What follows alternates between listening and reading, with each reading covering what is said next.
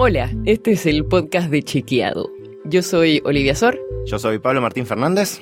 Y hoy les queremos contar un poquito de lo que estuvimos haciendo anoche, chequeando en vivo el debate presidencial. ¿Qué tuvo especial anoche? Que fue el primer debate que digamos los candidatos tenían la obligación de hacer, ¿no, Oli? Exactamente, por ley ahora están obligados a debatir, si no lo hacen pierden el espacio que tienen en televisión y en radio y queda establecido que el espacio físico donde tendría que estar el candidato queda vacío. Sí, la vez pasada, si alguno se acuerda, hace cuatro años, en realidad todo había sido organizado más por el tercer sector, Argentina Debate, y ese fue el germen de lo que pasó ahora. Pero es la primera vez que si no van, tienen algún tipo de problemita posterior. Así es, y nosotros en Chequeado nos organizamos para chequearlo con todo, hicimos hicimos primero un curso con un montón de voluntarios, la mayoría estudiantes de periodismo que valientemente vinieron un domingo a la noche a chequear con nosotros y estuvimos haciendo un curso para hacer los pasos del método de chequeado.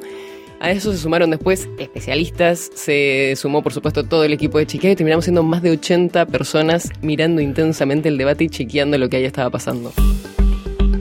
A eso le sumamos otras cosas, hicimos eh, por primera vez una ilustración en vivo, ¿cómo fue eso? Sí, tuvimos un ilustrador que estaba dibujando lo que pasaba porque queríamos encontrar un poco una manera distinta de presentar lo que pasa ahí y estuvo un poco dando vueltas por las mesas, escuchando qué se decía, escuchando el debate, ilustrando todo eso para mostrar eh, el pequeño quilombito que hay allá atrás cuando estamos haciendo los chequeos en vivo, en el que estamos todos sentados en distintas mesas por temas, según los temas del debate, en este caso eran, por ejemplo, relaciones internacionales, educación y salud, economía y finanzas y derechos humanos, diversidad y género, y iba ilustrando lo que iba pasando en esas distintas mesas mientras estábamos todos silenciosos mirando el debate y tomando las frases chequeables y después del debate un poco menos silenciosos haciendo todos los chequeos. Y a eso le sumamos, bueno, hicimos varios especiales. Uno de ellos se basaba en lo que transcribía nuestro robot, que se llama Chequeabot, que lo que hizo fue, eh, ya lo pueden ver online, una transcripción en vivo de lo que iban diciendo los candidatos. Eso para el que sepa algo de tecnología es muy difícil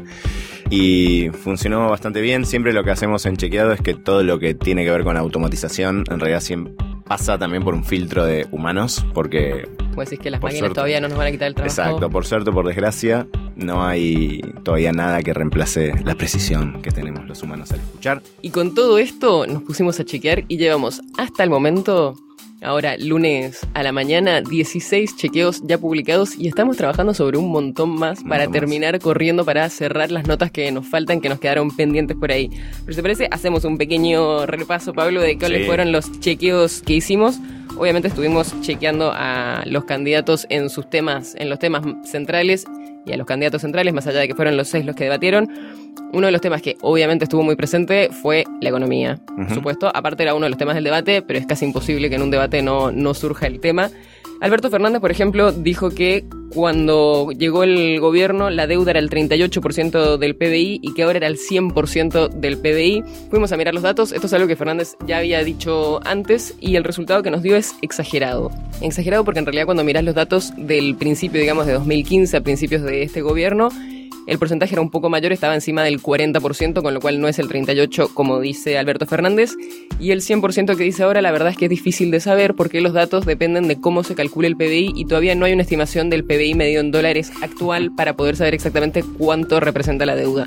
El último dato oficial era de más del 80%, alrededor del 88% del PBI eh, representaba la deuda pero eso no tiene en cuenta la última devaluación que hubo en agosto después de las PASO, con lo cual puede ser que hoy sea mayor ese porcentaje. La mayoría de las estimaciones son un poco inferiores al 100%, aunque hay algunas que están más o menos en línea con lo que dice Fernández. Sí, esta manera de medir con, con PBI, que sabemos que suena complejo, es bastante estándar y también, de hecho, es lo que se relaciona con la frase que dijo Macri. Macri dijo, nuestro gobierno la deuda creció el 26% del PBI, en el gobierno kirchnerista creció el 38% del PBI y también le da falso. Eso. Acá presten atención, porque es complejo, ¿sí? Lo que pasó es que el, el presidente perdón, confundió el indicador de deuda en relación al PBI con el monto absoluto de la deuda en dólares. La deuda como porcentaje del PBI cayó durante los 12 años del mandato kirchnerista, ¿sí? los gobiernos de Néstor Kirchner y de Cristina Fernández de Kirchner.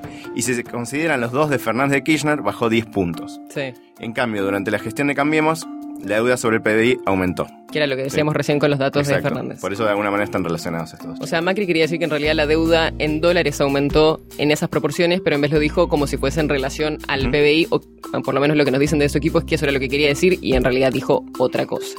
Otro de los temas de los que se habló, por supuesto, fue del presupuesto y cómo reparte el Estado Nacional los fondos. Alberto Fernández habló del presupuesto de educación, dijo que bajó un 40%, habló del de salud, también dijo que bajó un 23%.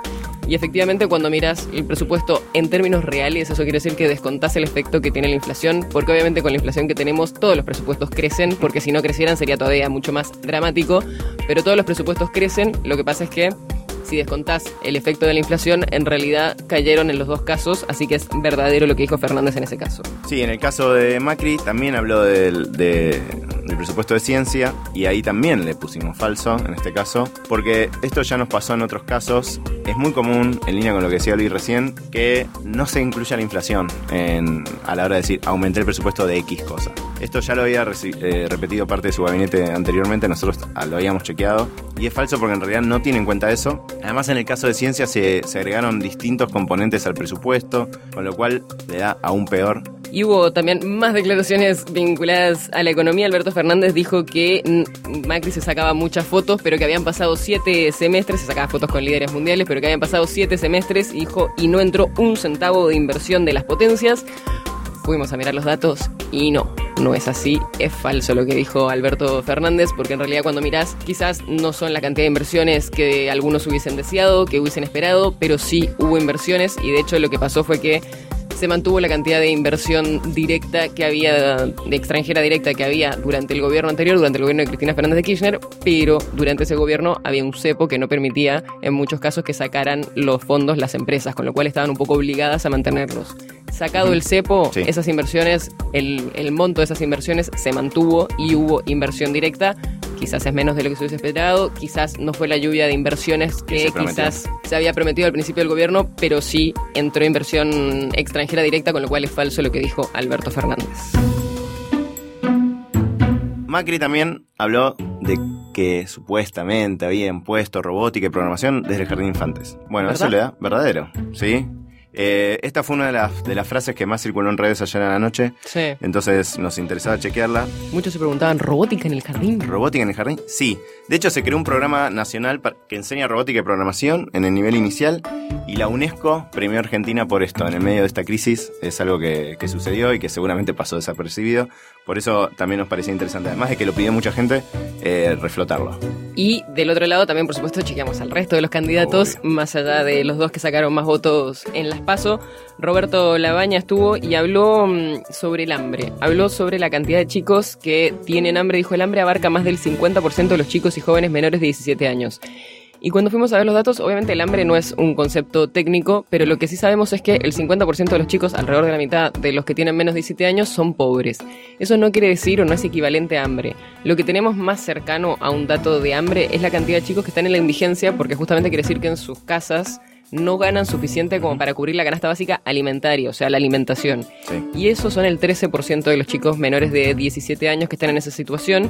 De otro lado, hay algunas otras fuentes. La Universidad Católica Argentina, la UCA, hace sus encuestas y dice que el 29% de los chicos sufren inseguridad alimentaria y el 13% sufre hambre lo cual no es una buena noticia que haya alrededor de 13% de chicos que sufren hambre, pero no es el 50, como dijo la baña, sí el 50 más o menos, alrededor de ese número, está por debajo de la línea de la pobreza.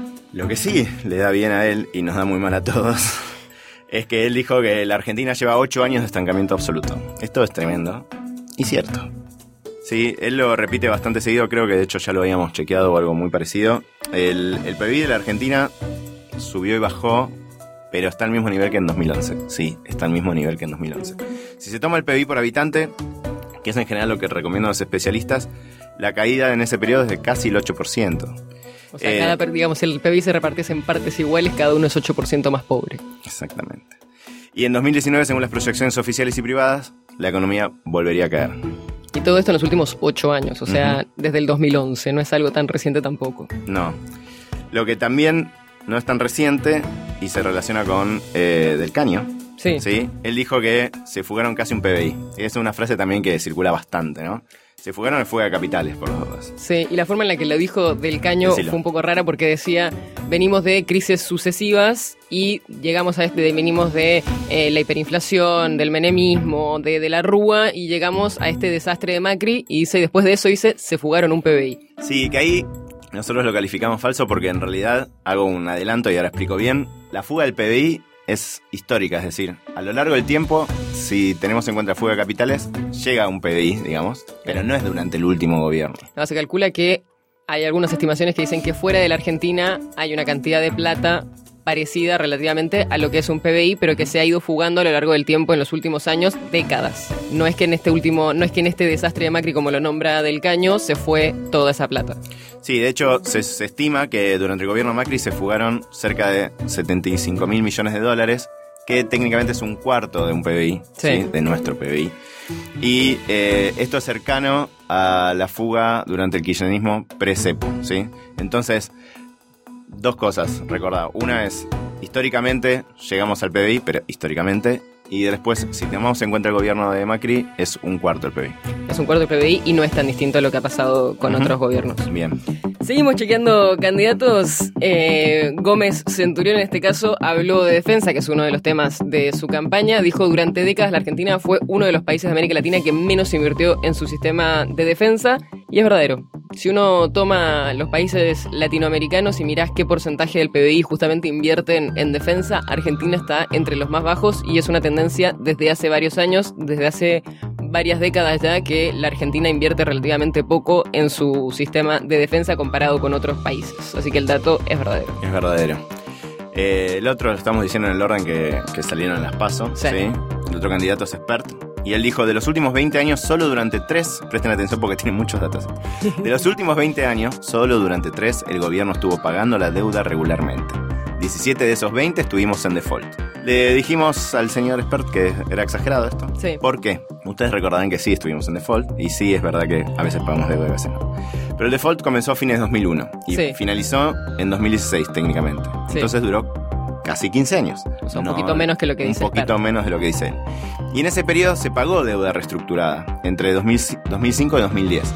Entonces por eso es exagerado. O sea, tiene una parte que es cierta. Es verdad que estuvimos en default. Es verdad que por, por mucho tiempo no pagamos deuda. Pero no es tan así como dice él. Claro. Por hecho, por ejemplo, hubo momentos eh, después de toda la discusión con los holdouts, con los llamados, los- lo que se le dice los fondos buitres, en los que Argentina estaba en un default técnico porque no podía pagar la deuda, aunque en realidad estaba depositando esos fondos, pero la justicia norteamericana decía que hasta que no le depositara los fondos a los holdouts no podía pagar el resto de la deuda que tenía, aunque quisiera. Con lo cual sí, es como un gris en el que se pagaba algo de deuda, pero no estaba en una situación normalizada.